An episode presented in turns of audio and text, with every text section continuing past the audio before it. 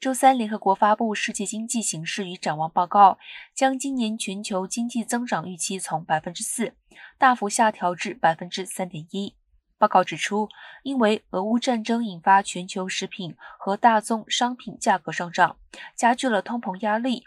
阻碍了全球经济在疫情爆发后的脆弱复苏。根据联合国的预测，二零二二年全球通膨率预计将达到百分之六点七。是二零一零年至二零二零年平均百分之二点九通膨率的两倍，食品和能源价格将大幅上涨。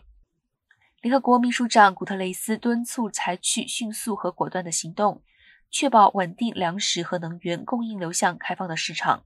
古特雷斯指出，这需要解除出口限制，向有需要的国家释放盈余和储备，并应对粮食价格上涨，以平息市场波动。